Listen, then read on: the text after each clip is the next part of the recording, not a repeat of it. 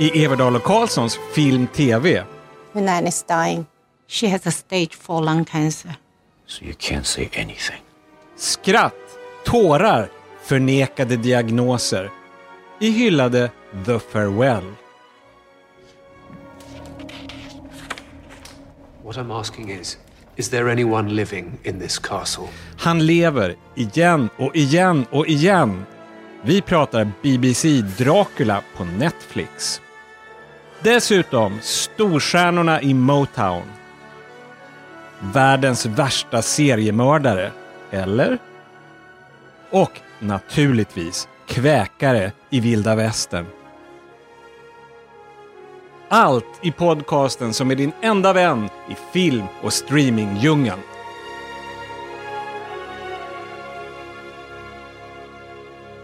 Hej igen och välkomna till ett nytt år och en ny seans runt ett helt vanligt köksbord i Vasastan i Stockholm. Och här sitter jag, Göran Everdal, med Johan Andreasson Tjenare! och CG Karlsson. Hej. Nu har vi gjort så många program, det här är nummer 81, men det kanske är lika bra om vi har några ty- nytillkomna lyssnare så kan vi berätta helt kort att jag och CG är ju då filmkritiker som kanske några känner till som har sett oss i Godmorgon Sverige eller God kväll. Och Johan, du är tecknare Ja, och rätt mycket översättare numera också. och kan allt om gammal film och numera som en del av det här arbetet med podden så kan du väldigt mycket om aktuell film också. Ja, sedan två år tillbaka. Och nu är vi tillbaka, första riktiga programmet med film och tv-recensioner efter jul. Men min gran, som jag, om jag får se det själv, är rätt stolt över. Jag påminner mig själv att jag, jag måste titta på den lite då och då. Den är ju sanslös. Och det har ju inte att göra med granen i sig, som förvisso är ovanligt fin i år, alltså själva trädet, utan de här groteskt många prydnaderna. Vi kan ju Ja. faktiskt lägga ut en bild på Facebook-sidan när vi ändå lägger ut eh, titlar och sånt där. Innan julen dansas ut så kan man få en liten koll på min gran. Och ni två tillhör ju då en ganska stora garnison människor som klär den här. Jag skulle, den skulle ta en arbetsdag om jag gjorde det själv. Däremot så har vi slutat äta sill. Det är så alltså? Jag kan bara tala för mig själv. Jo. Jag, jag har slutat äta sill. Hur är det med er? jag. Ja, alltså, och nu pratar vi ju inte om för livet. Nej, utan fram till påsk ungefär kanske. För säsongen har vi slutat äta inlagd sill. Ja, för det är ju så här att vi gör ju det och påsk och midsommar och lite sådär. Och att vi gör det här, jag kommer ju med liksom på sniskan lite, för ni gör ju det under julen. Det är så här att jag, jag och Johan har ju då som en slags jultradition att vi tittar på väldigt, vi bingar rätt mycket under mellandagarna. Alltså nu gör man det, det året om, men, men det började vi som en slags jultradition för tio år sedan, att Johan kommer hit. Det är så länge sedan så att eh, vi bingeade DVD-boxar med Lost. Det Ja. kom en ny säsong om året. Ni hör hur länge sedan det här är. Mm. Men det har levt vidare och då äter vi ofta en, en liten sån där, en liten silltallrik med en nubbe innan. Och då när jag är tillbaka från mina diverse sådana här mellandagsaktiviteter och kommer tillbaka till stan, då brukar jag ju vara med på de här. Men däremot vad du missar, någon gång ska jag se till att du får äta den, för jag tror att du har ätit den någon midsommar å andra sidan. Jag gör, eller gör och gör, men jag, inte så att jag lägger in och rensar sillen själv, men jag köper något där som kallas fem minuters sill. Sen gör jag skärgårdssill den har jag faktiskt ätit, för du har bjudit på den någon med gång. hackat ägg och stenbitsrom. Ja, och väldigt god. garnerad med löjrom. Den är faktiskt jättegod om jag får säga det själv. Annars äter jag bara löksill. Jag undrar om jag stött på någon sill som jag inte äter. Alltså jag, jag äter ju då inte alls löksill, för jag tycker inte om löksill. Jag gillar Mm. lök, men inte löksill. Vi kompletterar varandra bra. Jättebra. Mm. Sen är inte jag så förtjust i senapssill heller. Jag har tröttnat lite på. Men annars så älskar jag det mesta av sill. Nu, nu är det slutet av säsongen. Ni känner nu får ni gärna vila till påsk. Jag är färdig med sillen för den här gången. Jag äter i stort sett varje dag. Men granen som sagt, den får vara kvar ett tag till. Det är ett sånt jobb med den, så jag brukar låta den stå kvar till slutet av januari. Den mår väl dessutom ovanligt bra för att vara så här sent. Alltså, den ser inte hängig ut det minsta egentligen. Nej, den mår jättebra. Däremot dricker den nästan ingenting. Men den, den är en kungsgran. De är inte lika svåra som de här gamla, eh, vad heter de då? Rödgran? Jag är Kan det vara rödgran? Ja, strunt samma, vi får kolla detta.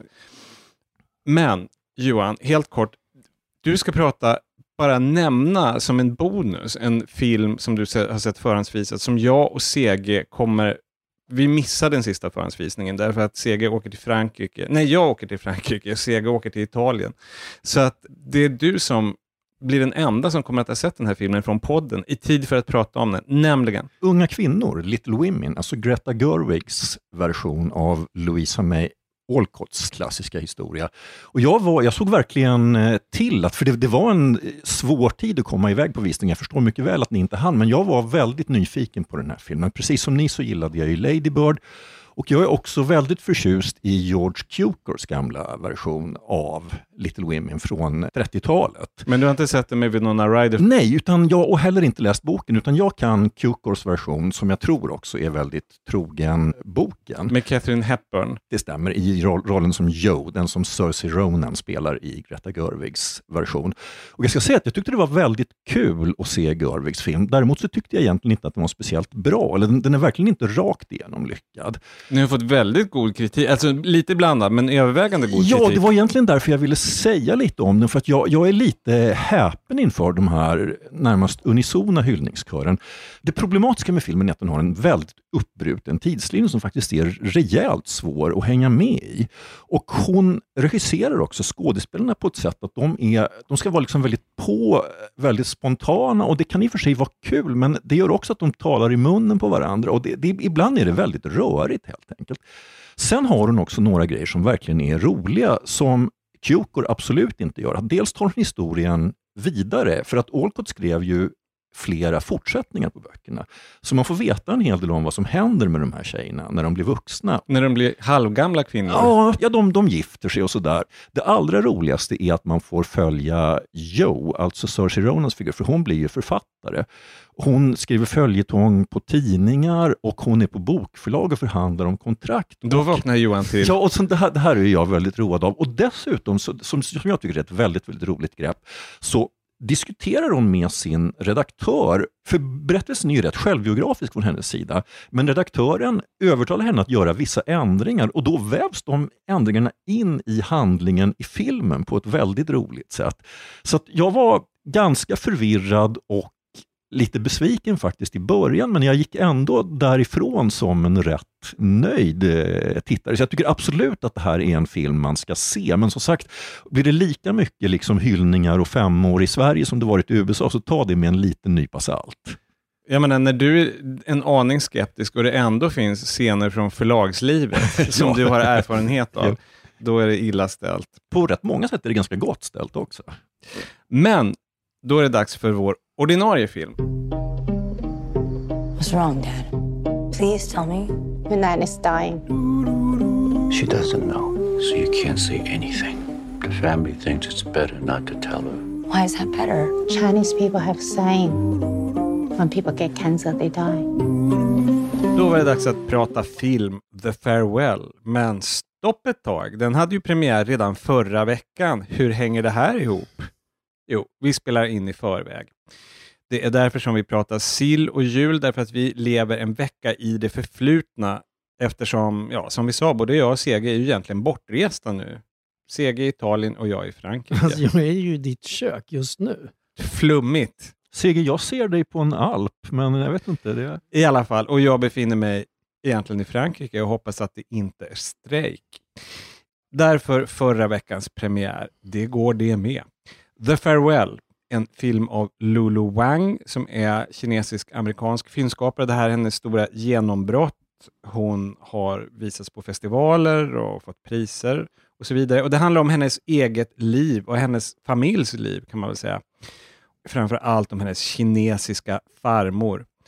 Lulu Wangs stand-in i filmen, hon heter Billy, hon är barn till kinesiska invandrare i USA, precis som Lulu Wang. Familjen får bud om att farmor som bor kvar i Kina, hon är sjuk. Vi lyssnar på ett klipp.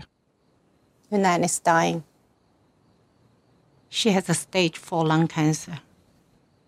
The doctor says she has a three months. Could be faster, you never know. I need to call her. You can't do that. I need to go see her. You can't do that. She doesn't know. The family thinks it's better not to tell her, so you can't say anything. I don't understand. She doesn't have a lot of time left. She should know, right? There's nothing they can do. So everyone decided it's better not to tell her. Why is that better? Chinese people have saying, when people get cancer, they die. It's not the cancer that kills them. It's the fear. Så ingen berättar om diagnosen för farmor. Istället anordnas blixtsnabbt ett bröllop för ett annat barnbarn. Alltså inte Billy. Och allt för att få en förevändning att samla familjen till ett farväl som farmor då inte ens får förstå är ett farväl. Det är väl ungefär vad man behöver veta om handlingen. Den kallas för dramakomedi. Jag skulle säga att det är betoning på drama. Alltså den är ju, för att vara en, ha inslag av komedi är den ju melankolisk. Eller vad säger du Sega? Jo, det håller jag nog med om. Fast jag, jag kan ändå sträcka mig till dramakomedi för att det är ändå rätt mycket som... Den har liksom en absurd humor i många scener och sådär. Men eh, det är ju samtidigt så att det går ju ett stråk av vemod genom filmen, absolut. Visst är det så? Det är ju inte gapskratt, det är ju mer så Nej, nej, sti- nej. stilla insiktshumor. Fast då vill jag nog kanske säga att dramakomedi tycker inte jag riktigt signalerar gapskratt. Ja, Det beror väl på. Alltså till och med ömhetsbevis hade några gapskratt skulle jag säga. Mm. Ja, Alltså den här filmen har ju några skratt får man väl ändå säga. Ja, absolut. Nej, nej, det, Det, alltså jag tycker det, man, man kan absolut kalla det för det finns inslag av komedi och det finns, alltså nu tyckte jag faktiskt om, jag ska inte gå händelser för jag tyckte inte filmen var speciellt bra men den hade faktiskt några rätt kul scener. Johan, the hard ass. Det här är vad som händer när man har en podd ihop med en Reimersholmebo. Då får man höra sånt där. Ja. Ja. Jag har nu gått själv för händelserna i förväg och kanske signalerat att jag då tycker att den är bra. Men vi Mm, fortsätter. ja. En liten fotnot här för de som då inte bor i Stockholm. Reimersholme, det är en ganska liten del av Stockholm där Johan bor och som Sega av någon anledning älskar att håna. Nej, det vill jag inte säga. Jag tycker det är en vacker plats. Alltså en av Stockholms vackraste. De kanske inte säga. alltid har den bästa filmsmaken, men det är en väldigt fin Holme. Roger Wilson bor där också. Ja.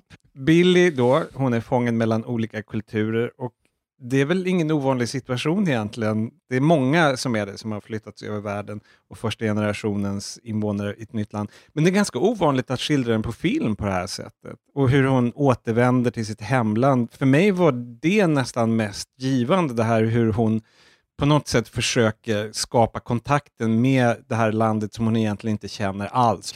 Hon ursäktar sig hela tiden för att hon talar dålig kinesiska till Ja. sina släktingar.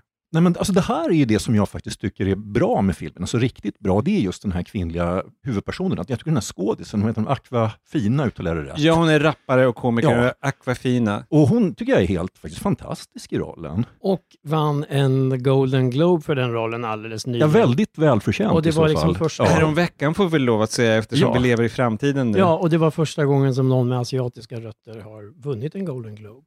Hon förankrar det här i någon slags verklighet. Sen så får man ju säga att Lulu Wang, då, regissören och manusförfattaren, hon är ju verkligen en duktig personinstruktör. Alltså jag tycker att alla i filmen är så oerhört trovärdiga. Den här som spelar farmor, Nai Nai, som i verkligheten heter Shuzhen Cao, som är berömd skådespelare i Kina, men rätt okänd, helt okänd skulle man väl säga i väst. Jag tycker att hon är fantastisk. Alltså man förstår den här kärleken, man förstår att hela familjen kretsar kring henne. Mm. Okej, alltså om jag bara får återvända till den här Billy lite grann, för det, Ja. det som jag tyckte var så kul med henne, och här, här tycker jag verkligen att, så att säga, filmens komiska sida kommer fram, att hon hon gör en sorts liksom, typ som man ofta ser att manliga komiker gör. Att hon, hon är så lite liksom sur och trulig, hon har dålig hållning, hon är liksom samtidigt stöddig och rätt osäker. Hon är väldigt mycket som någon som skulle kunna vara med i Seinfeld eller någonting. Och jag kan inte riktigt påminna mig att jag sett en kvinnlig komiker jobba på det sättet förut.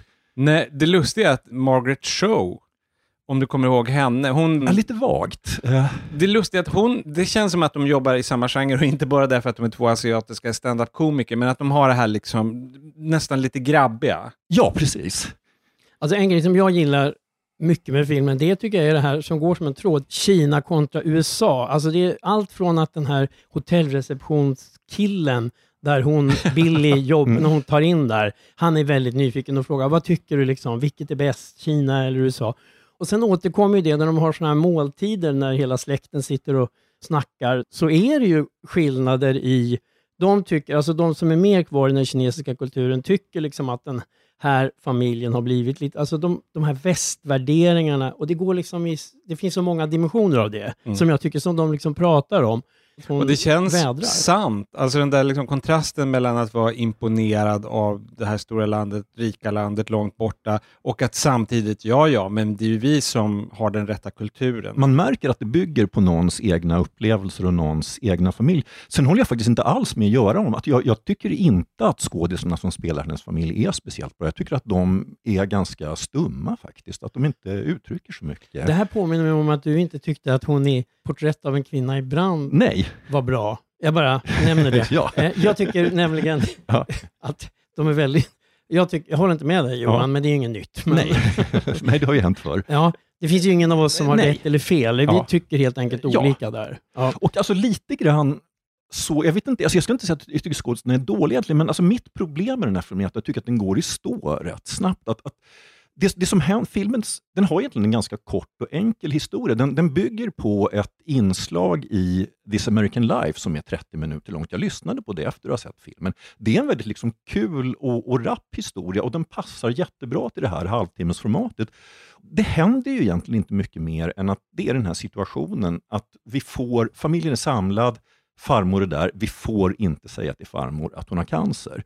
Den här situationen upprepas så många gånger i filmen att till slut blir jag rejält trött på den. Då vill jag fråga dig, tycker inte du att det händer någonting med Billy som först tycker att hela den här charaden, eller vad ska man kalla det, hela den här maskhållningen är helt absurd. Hon tycker precis som vi som sitter i bänkarna som svenskar här hemma och bara, det där är ju inte klokt. Och under filmens gång så upplever vi hur hon, det är inte så att hon totalt vänder, för det är inte så att hon nu börjar predika att, ja men åh, för det är ju så här, har vi sagt det, att i Kina är det här ganska vanligt?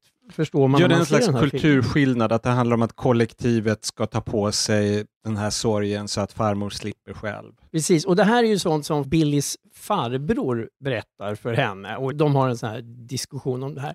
Det märks också under filmens gång, det här som hon först tyckte, men det här är inte klokt, det är inte riktigt så enkelt och det tycker jag så blir det även för oss som tittar. Därmed inte sagt att vi tycker, ja men nu ska vi börja göra sådär här hemma. Men det där väldigt första intrycket bara var absurt nyanseras och det tycker jag händer så att säga under filmens gång och det händer med Billy bland annat. Da, alltså det är så att säga min behållning i filmen, att följa eh, henne. För hon är hela tiden kul att se. Hon är så otroligt, liksom, alltså trots det här ganska begränsade spelet, så hon är så otroligt uttrycksfull och man är liksom hela tiden med henne känslomässigt. De scenerna jag tröttnar på, det, det är de här, det, hela det här gänget sitter då i mitt tycke lite halvkatatoniska och så ska de bara liksom, ja nu får vi inte säga det här. Fast där, det är ju en fråga om stil också. Hon intervjuades i Dagens Nyheter, Lulu Wang, och då sa hon någonting som jag absolut inte hade tänkt på, men fick, jaha, var det så det hänger ihop? Hon gillar tydligen Ruben Östlund och Roy Andersson. Det kan jag tänka mig. Om man tänker Mm. på de här som du kallar för halvkatatoniska, alltså det är Ja. lite grann den spelstilen som de har i sina filmer och även de är inte rädda för tystnader. De berättar gärna i vad vi kan kalla tablåer, alltså kameran finns på behörigt avstånd. Det är inte så mycket närbilder. Och allt det här kör ju Lulu Wang. Och jag kände lite grann som du i och för sig. Jag tyckte att det kunde bli lite långsamt, precis som man kan tycka med Ruben Östlund och Roy Andersson ibland.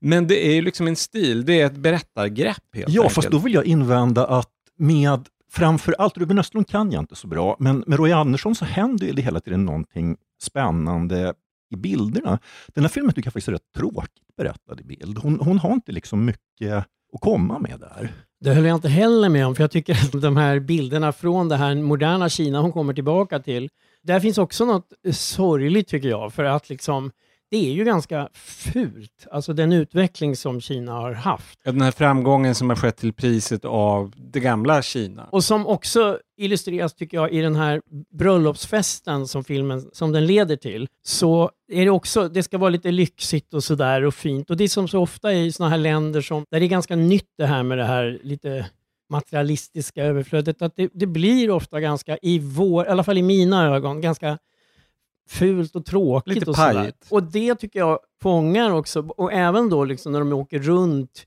i eh, den här stan som jag glömt vad den heter, Chongchang, nej, vad heter ja. Det ska vara norra Kina i alla Ja, fall. Det tycker jag fångar, därmed inte sagt att det är så här något, åh vad vackert, men jag tycker det är ett intressant foto. Jag har antecknat, för jag tänkte ändå att liksom jag ska vara lite balanserad och jag vill... Och jag, alltså jag, jag, det finns saker som jag ty, tycker funkar bra. Och de, de scenerna som jag antecknade som jag tyckte var faktiskt väldigt lyckade, det var dels det här bröllopet, det här alltså oerhört stela eh, bröllopet, som är, och det är faktiskt roligt på lite Roy Andersson sätt. Och sen är det en annan scen som jag verkligen tyckte var jätterolig, och det är den här där de ska besöka en död manlig släktings grav. Och det är någon som vill bjuda honom, ge honom, alltså den ger en död cigaretter. Och de säger, nej, nej, det får du inte göra, han har slutat röka. Och då, när han säger, ja men vad tror du, vad ska hända? Han har redan dött. Men ska vi börja fundera på betyg? Ja, Vad säger du, Seger? ja kanske föga överraskande. Jag säger fyra. Johan? Ja, trots allt en trea. Och jag säger en svag fyra från mig. Så det totala betyget blir fyra stjärnor till The Farewell. Och nu är det dags för TV.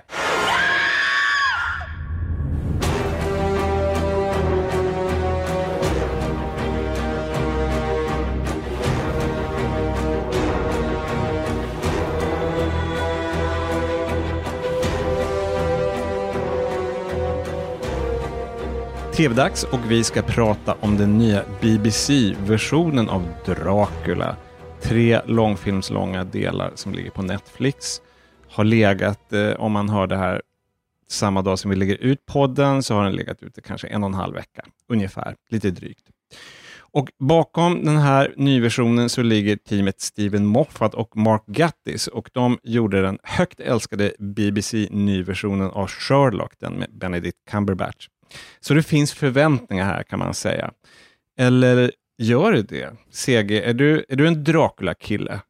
Nej, jag är ju inte det. Därmed inte sagt att jag inte... Jag menar, jag såg Coppolas Dracula, jag har sett lite, vad heter den här? Ja, de är Nos- svåra att undgå, de här Ja, Dracula. Nosferatu. Och ja, men den tyckte jag rätt mycket om, sådär. Och Nosferatu, alltså den här som Herzog gjorde. En nyinspelning av Ja. Murnaus stumfilm. Precis och sådär. Men, men till skillnad från, jag kan säga, tror jag, att till skillnad från er två, det här liksom, vad ska jag säga, gotiska, lite skräckhistoria, det är ju inte riktigt min tekopp. Mm. Utan, eh, och det vet jag att det är, i kistan. Ja, jag vet att det är det för er båda två. Och liksom, det är inte, inte så här så jag bara, nej fy. Men jag, jag är helt enkelt inte lika, jag har ingen sån passionerad eh, relation till genren.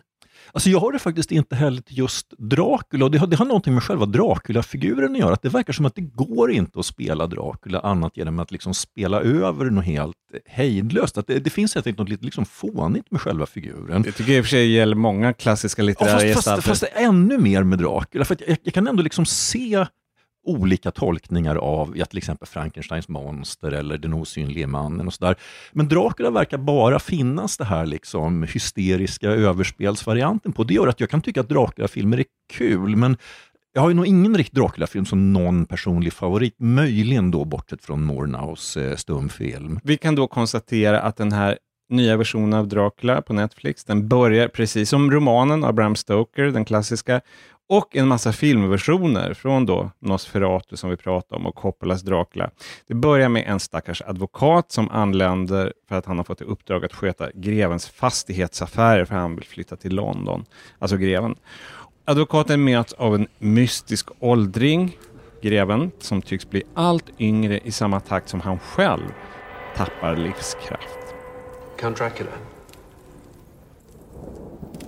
Are we alone in this castle? Yes. Except for the servants, of course. I never see any servants. They aren't here at night. I don't see them in the daytime either. In fact, apart from the driver,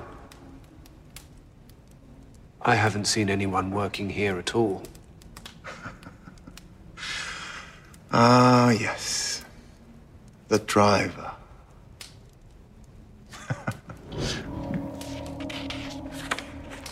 What I'm asking is aside from yourself, is there anyone living in this castle?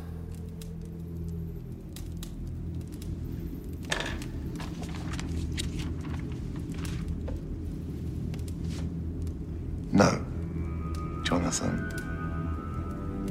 There's no one living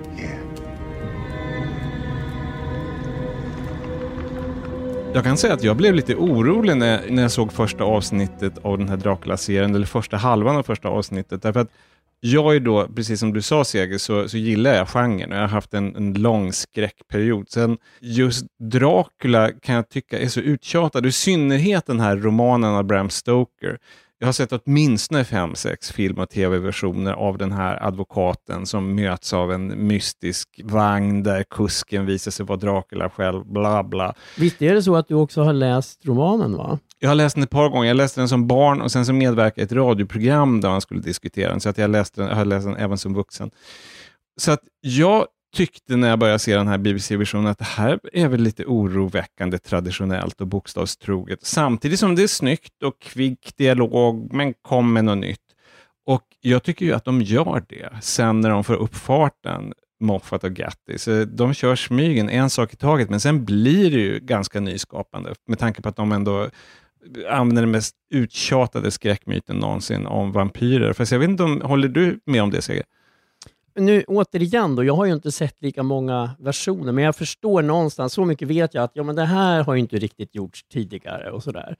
Den är också lite speciellt uppbyggd, för det är ju liksom tre episoder som på ett sätt är ganska fristående. De är ju, det går ju naturligtvis en linje, men det, Mm det är ju tre långfilmslånga episoder. Och de är ju väldigt, väldigt olika varandra Ja. inbördes de här tre avsnitten. Där följer de ju upp någon slags tradition från Sherlock-serien, för den var också uppbyggd på det här sättet. Men, men vad säger du då Johan, som har sett lite mer Dracula? Alltså jag är då rätt stor fan av eh, Sherlock och eh, det kan jag säga direkt att den här serien lever i mina ögon inte alls upp till Sherlock-serien. Jag tycker absolut att de provar med att förnya Dracula-figuren, även om det kommer ganska sent i serien. Men grejen med Sherlock var att där gjorde de ju verkligen Sherlock för vår tid, som var så att säga dels någonting helt nytt, men samtidigt väldigt, väldigt trogen den gamle Sherlock.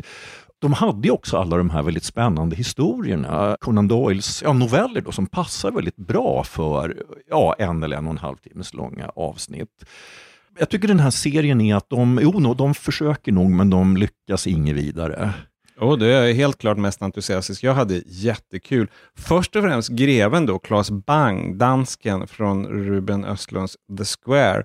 Jag tycker att han är fantastisk i den här rollen. För det är som du säger Johan, att det är nästan omöjligt att inte spela över. Det, det är en del av rollen, att, att den, den är larger than life. Men jag tycker att han klarar det alldeles utmärkt. Alltså, han har någon slags glimt i ögat och är samtidigt farlig. För det, det ska man också komma ihåg. Jag tycker att den är läskig på riktigt. Det känns som en skräckserie. Oj, nej det tyckte inte jag. Men jag håller med dig om att skådespelarna, inte bara han, jag tycker skådespelarna är genomgående bra och den är också det är så genomgående, alltså det, det är ju bra författare det här. Alltså de skriver ju rolig dialog. Alltså skådisen är bra, den är bitvis riktigt kul, men jag, jag håller absolut inte med om att den är det minsta spännande eller skrämmande. Hårda ord. Nej, där måste jag nog också säga när det gäller just Claes Bangs Dracula. Jag tycker inte att han är särskilt skrämmande. Han är ju suave och det ska ju Dracula vara. Liksom. Lite sådär, för att han delvis är lite lik George Lazenby i, eh, i Hennes Nya du tjänst, så, så tänker jag på att han skulle kunna vara en bra Bond, tror jag. Ja, det, det skulle han verkligen kunna Ja. vara. Sen är han också lite lik Stuart Granger, om ni minns honom från Scaramouche. Ja, ja.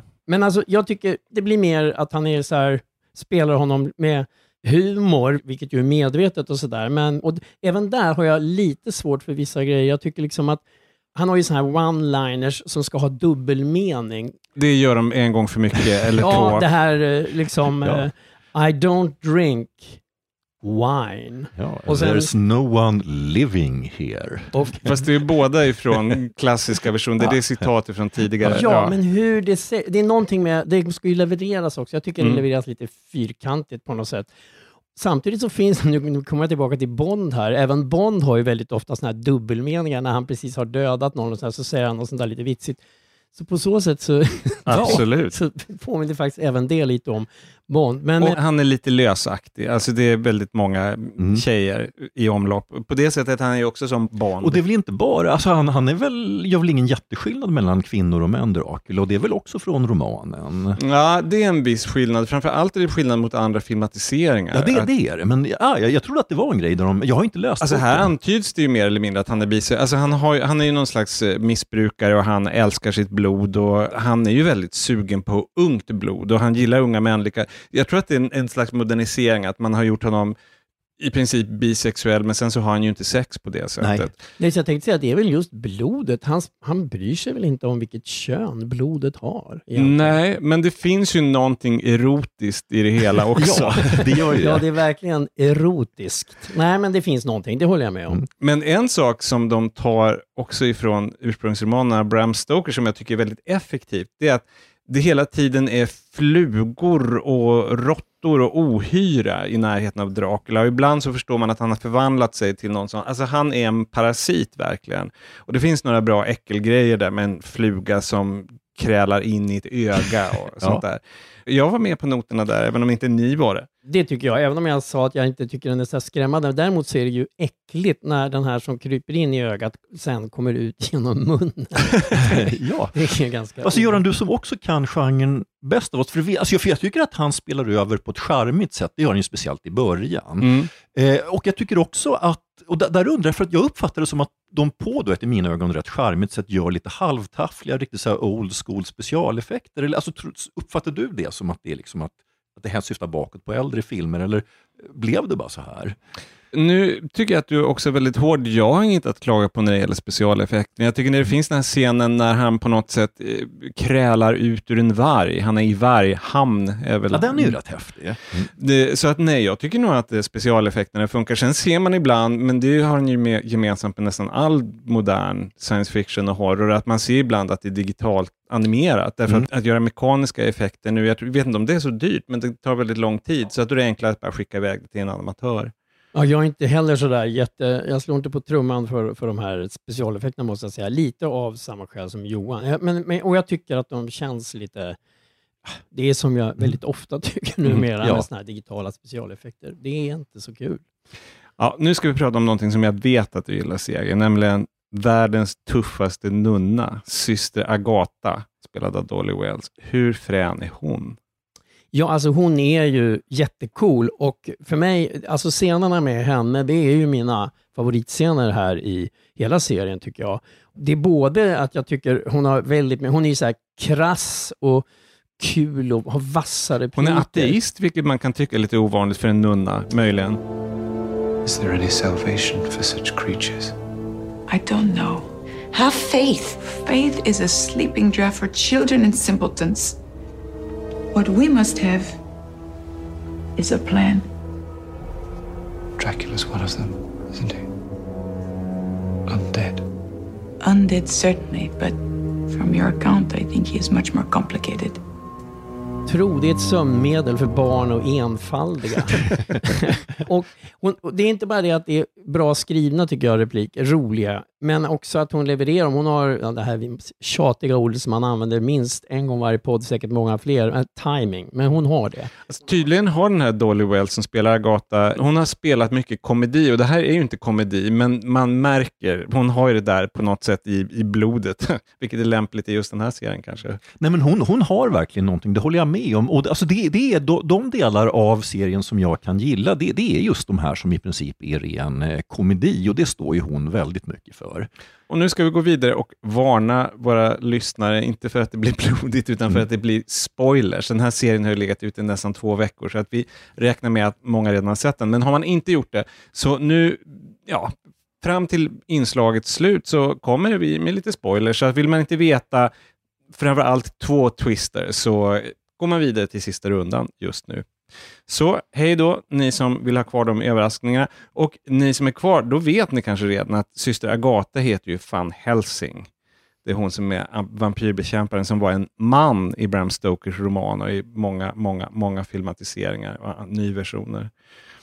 Det finns någonting väldigt fränt med det och det är då man känner att eh, Gattis och Moffat är ute efter att göra det här till sitt egna verk på något sätt. Och även den här film nummer två som utspelar sig på en båt som Dracula seglar till England med. Alltså den båten förekommer i romanen, men man får inte veta vad som händer. Den bara driver i land. Nej, samtidigt så tycker jag att det också, det säger någonting om, eller framförallt mig i alla fall, att just det här att de väljer någonting som i alla andra versioner är en transportsträcka och gör det till ett 90 minuter långt avsnitt. Alltså det, jag tycker inte att det är en bra idé.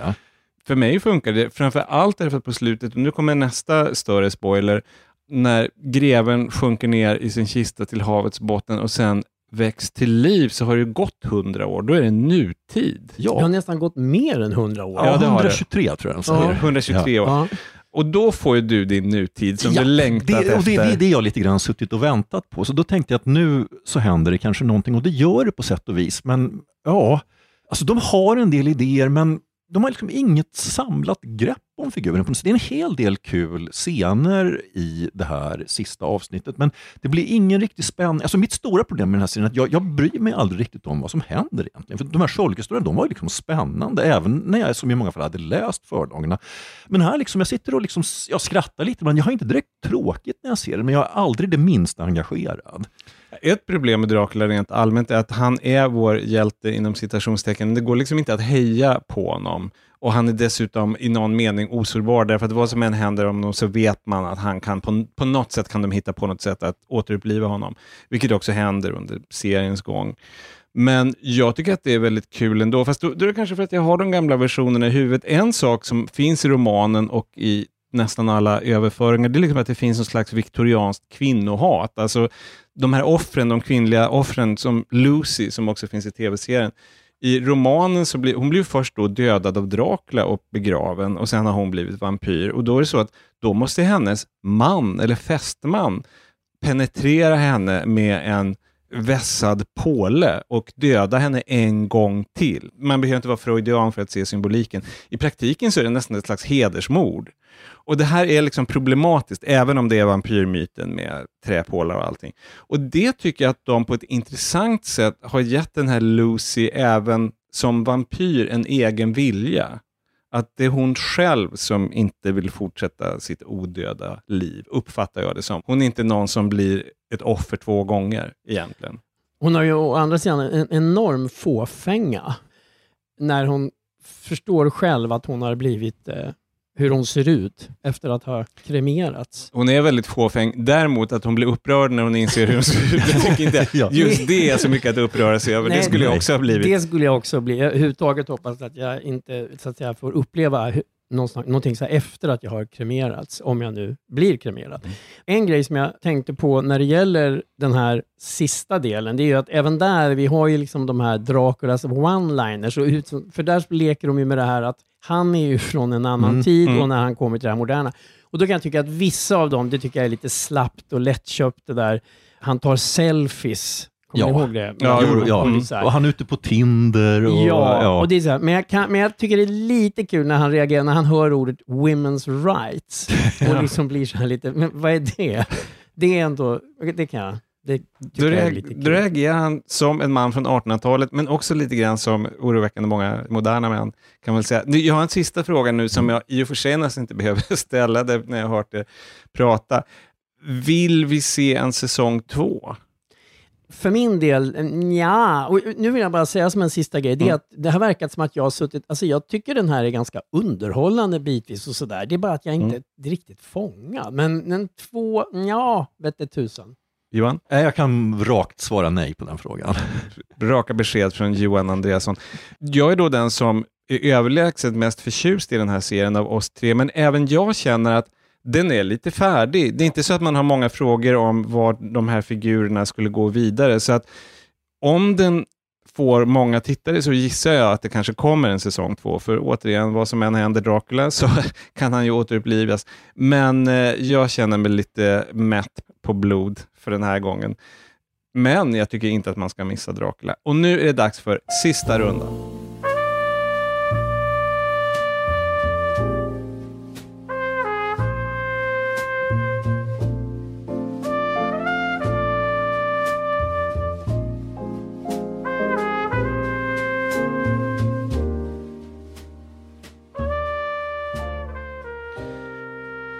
Då var det dags att leverera en sista runda film och tv-tips, som vi alltid gör på slutet. Tre ytterligare tips innan vi packar ihop för den här gången.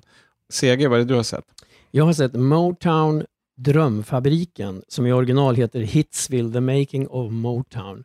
Det är en dokumentärfilm, finns på SVT Play ända till 26 juni och den handlar alltså om det 60-årsjubilerande skivbolaget Motowns historia direkt när man börjar serien så ser man att liksom grundaren av Motown, Barry Gordy, han är en av filmens exekutiva producenter. Så då vet man liksom redan innan att det här kommer bli en lite välputsad version, inte en kritisk journalistisk granskning. Det kom inte mycket snack om hur snål han var med de här repetitionsmusikerna. Men precis när man sitter där och försöker inta den här lite skeptiska hållningen så sköljs man ju över ganska snabbt av de här filmklippen som finns från både från studios och så scenframträdanden med alla de här, alltså det är Smokey Robinson, Temptations, Supremes, Marvin Gaye, Four Top.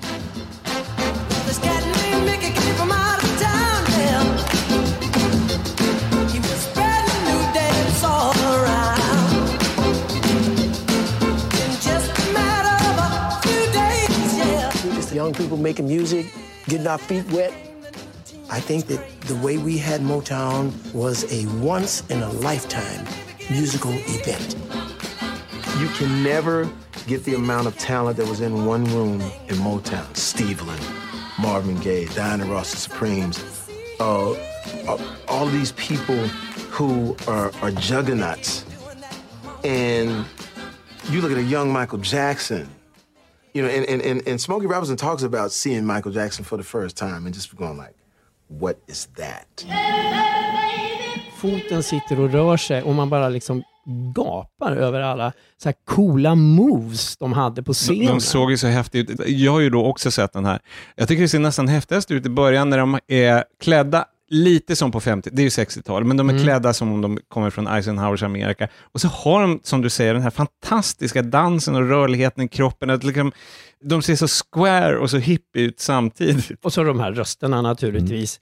Då sitter man där med sin kritiska hållning och bara inser att man ler och stampar takten. Det blir svårt att vara kritisk då. Ja, det är väldigt svårt att inte bli medryckt av de här låtarna, så det är något otroligt catchy med dem. Ja, och det är ju en grej som också är kul, för att ramen här är ju att Barry Gordy, då, grundaren, han och Smokey Robinson, som, de har ju förblivit vänner och det är han och Smokey Robinson som ju liksom i ramen sitter och pratar och tittar tillbaka och sen går de in och besöker lite gamla studios och sånt där. Och de har ju tillsammans en sån charm och en sån eh, kemi helt Ja, de gillar ju varandra på riktigt, det märker man. De är kompisar. Alltså, och så gnabbas de lite sådär och liksom, lite, nej så var det väl ändå inte, och liksom garvar. Nej, men så man trivs ju väldigt mycket i deras sällskap. Och sen så är det ju så här, det är, han undviker han är ju ändå så smart Barry Gordy så att han förstår att, liksom, han vet ju att det är allmänt känt att det finns vissa saker, vissa kontroverser i Motowns historia. Och de finns ju med, men naturligtvis som att de i slutändan känner man ändå att ja, men han ändrar, för att han bland annat då när det här Marvin Gaye börjar bli politisk Mm. eh, i samband med att liksom Vietnamkriget, polisbrutalitet och då Barry Gordy, han vill inte att Marvin Gaye ska, han ska sjunga om kärlek, inte om liksom massa sånt där samhällsgrej. Och det pratar han om idag, att det grälar de ju om, men Barry Gordy fick till slut ge sig och så säger han att ja, idag inser jag att liksom, han hade ju rätt och så vidare. Och det är några sådana där som tas upp, som, där han liksom, men det går ju, i slutändan ska man ändå känna att han har liksom, ja men han är en rätt okej kille liksom. Jag ska säga, jag tycker också att den var jättebra. Alltså framför allt med det här enormt häftiga musikmaterialet, men också alla artisterna som uttalar sig. Och vill man, är man intresserad av det här, så försök gräva fram en kompletterande bild, den här filmen som heter Standing in the Shadows of Motown, där de här eh, studiomusikerna får komma till tals. Och då är det inte en lika smickrande bild av Barry Gordy, men eh, jag tyckte att den var jättehäftig också. Ja, alltså, och de heter ju då The Funk Brothers, de där husbandet alltså, de där studiomusikerna. Filmen hette igen? Den här filmen heter Motown, Drömfabriken på SVT Play. Johan? Jag ska också till SVT Play och det är en lite udda John Wayne-film som heter Ängeln och den laglöse. Den kan ses på SVT Play till och med 20 januari och hinner man inte se den där så finns den att hyra på iTunes för en billig peng. Och då heter den Angel and the Badman. Ja, och det som är kul med den här filmen det är att det är en av två filmer som John Wayne gjorde tillsammans med en kvinna som hette Gail Russell. Hon hade ganska tragiskt livsöde, en väldigt kort karriär, men just hon och John Wayne hade en väldigt speciell kemi tillsammans. Och I de här två filmerna så går John Wayne lite utanför den här buttre cowboyen som man är van att se. Att I den här filmen så blir han nästan pacifist. Och I den andra filmen som de gjorde tillsammans, som heter Wake of the Red Witch, där spelar han sjökapten och inte cowboy. Det har tydligen också någonting att göra med att John Wayne privat gillade inte hästar och avskydde att rida. Men varför spelade han då också Genghis Khan, kan man undra? Ja, det kan man verkligen undra. Men hur som helst, den här filmen den har också gett eko i filmhistorien och det kommer ni förstå om jag beskriver handlingen lite kort. För att den laglösa, det är alltså John Wayne, han är en revolverman, han blir svårt skadad och han tas om hand av en familj med kväkare. Gil Russell är dottern här. Many people call us Quakers. Oh, it's a religion. It's a belief. That on the wall. Each human being has an integrity that can be hurt only by the act of that same human being and not by the act of another human being. Is that Quaker stuff? Mm-hmm. You mean nobody can hurt you but yourself? That's a friend's belief. Well, supposing somebody whacks you over the head with a branding iron. Won't that hurt? Physically, of course. But in reality, it would injure only the person doing the act of force or violence. Only the doer can be hurt by a mean or evil act. Are there very many of you Quakers? Very few. I Sort of figured that.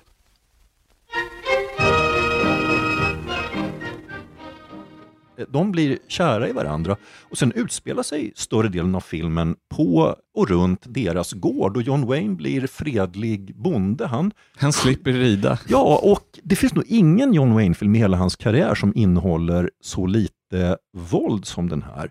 Om det här låter bekant, och det tror jag inte gör för ganska många, det är, det är helt enkelt samma historia som Harrison Ford sen tog upp i Vittne till mord Ah. från mitten på 80-talet. Och har man sett Vittne till mord så känner man igen väldigt, väldigt mycket i den här filmen.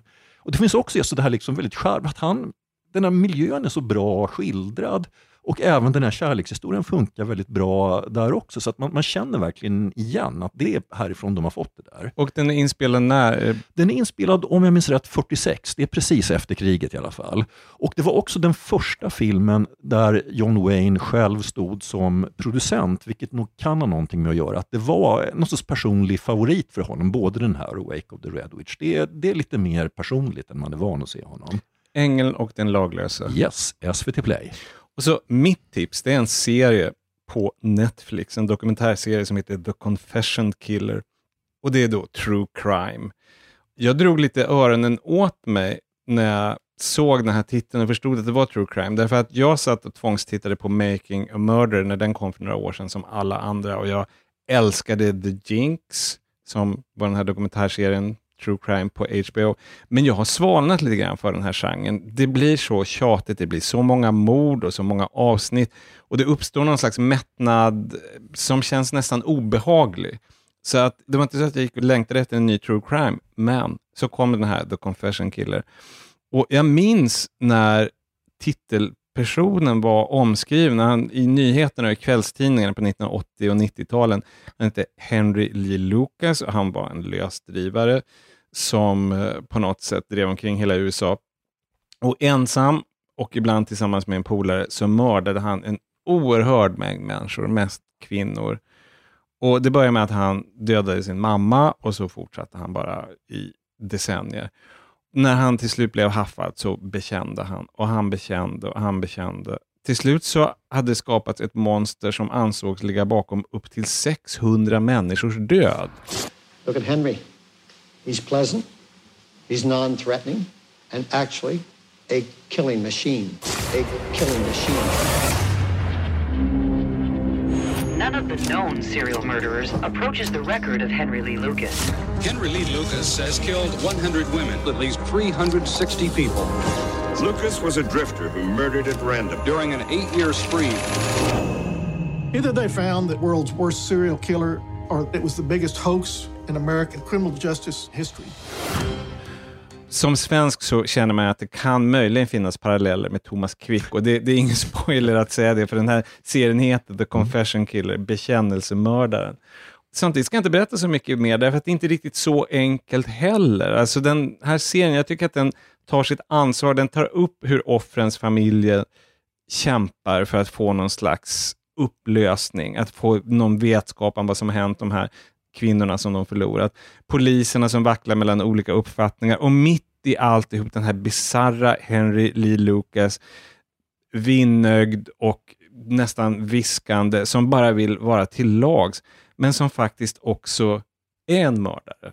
Jag var ju precis som du på förhand. Jag, var inte, jag hade nog inte ens tänkt se det, men sen tipsade ju du mig om det när du hade sett hela. Och då blev jag lite nyfiken och tittade och drogs in mer och mer. Eh, Jag, minns att jag smsade eller något sånt där att ja men gud, nu är jag faktiskt lite fast sådär efter några avsnitt.